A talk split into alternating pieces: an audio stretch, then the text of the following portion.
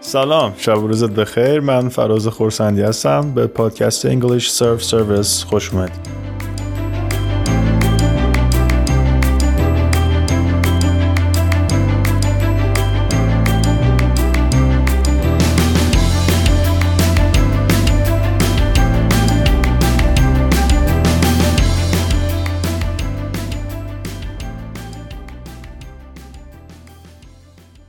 خب امروز می‌خوایم یه پیشگفتاری داشته باشیم درباره کتاب Thinking Fast and Slow تفکر سریع و آهسته. این کتاب بود دنیل کانمن نوشته یه دانشمند و روانشناس و نویسنده خیلی ماهریه. سال 2012 هم اولین جایزه نوبلش رو می‌گیره. کلیتش رو بخوام بگم راجع به مغز انسان صحبت کرده. ما از مغز انسان اطلاعات دقیقی نداریم ولی خب یه سری آزمایش هایی توی کتاب دنیل کانمن اومده که خیلی از چیزا رو برامون روشن می‌کنه. از فکر کردنمون تا تصمیم گرفتنمون تا قضاوتمون و یه ایده کلی میده که مغز ما توی شرایط مختلف چجوری عمل می‌کنه تحت چه چیزایی ممکنه تصمیممون عوض بشه و تصمیمایی که خودمون حتی نخوایم خیلی ناخودآگاه یه سری تصمیم یا افکاری رو بیاریم توی ذهنمون. و جالب بخشش واسه من دقیقا همین باگ هایی که توی ذهن آدم وجود داره. شاید بپرسیم باگ چی هست اصلا؟ تا حالا شده که با یه برنامه تو گوشتون داشتین کار می‌کردین مثل واتساپ اینستاگرام یا تلگرام و یا از برنامه بیاد بیرون. بدون هیچ دلیل یا منطقی.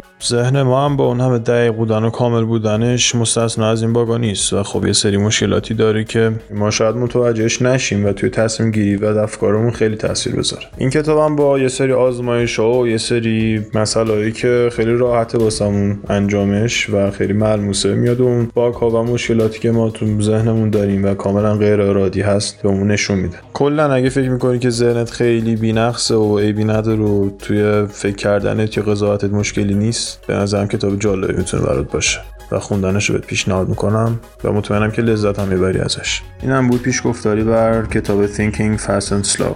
امیدوارم که خوشت اومده باشه. تا اپیزود بعد به خدا میسپارمت.